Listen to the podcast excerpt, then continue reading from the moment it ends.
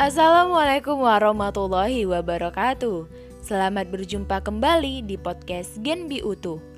Membahas segala hal untuk membangun negeri. Bersama saya nih, Lutfi Fiara Magita Hutagalung Sekretaris Divisi Pendidikan Genbi Utu. Kali ini, saya akan memberikan info yang menarik, yaitu 6 cara cerdas terhindar dari berita hoax selama pandemi. Nah, Sobat Genbi, dalam kondisi pandemi COVID-19 yang sedang meningkat, sangat penting bagi kita semua untuk lebih berhati-hati membagikan informasi di internet. Hoax dan informasi yang salah dapat menyebabkan kebingungan, takut, bahkan bisa membuat masyarakat panik loh.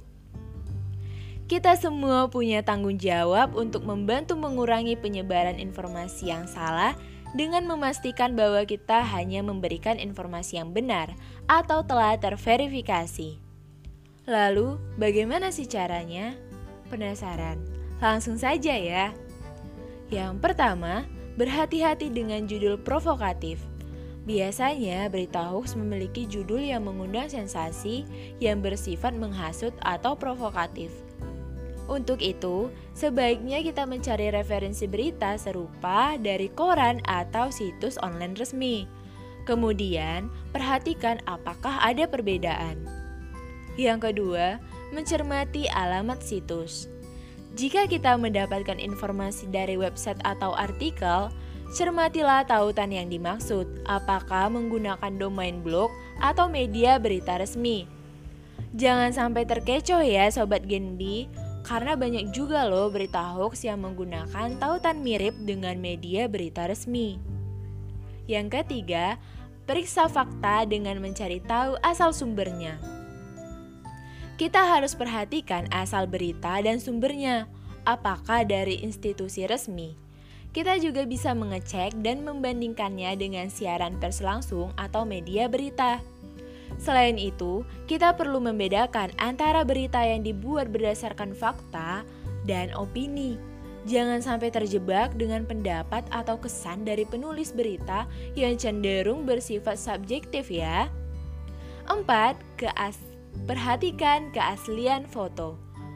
Bukan hanya tulisan saja loh yang bisa dimanipulasi, ada kalanya foto atau video diedit untuk memprovokasi.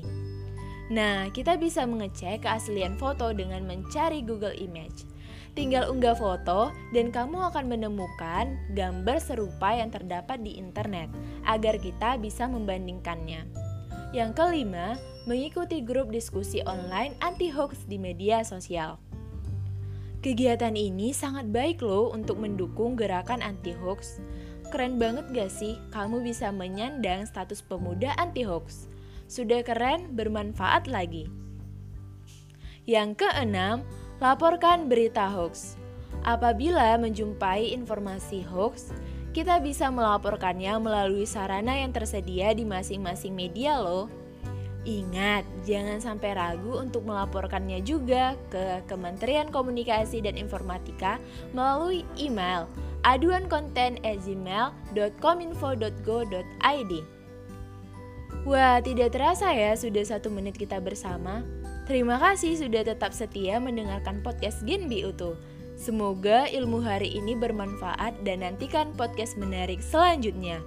Stay healthy, tetap di rumah saja dan salam cerdas pemuda anti hoax. Assalamualaikum.